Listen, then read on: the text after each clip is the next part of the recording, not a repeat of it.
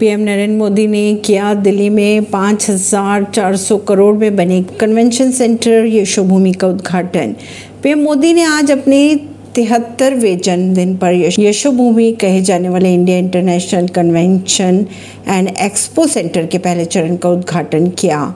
सरकार के अनुसार लगभग 5,400 करोड़ की लागत से आठ दशमलव नौ लाख वर्ग मीटर क्षेत्र में विकसित यशोभूमि दुनिया के सबसे बड़े एम आई सी ई केंद्रों में से एक होगा।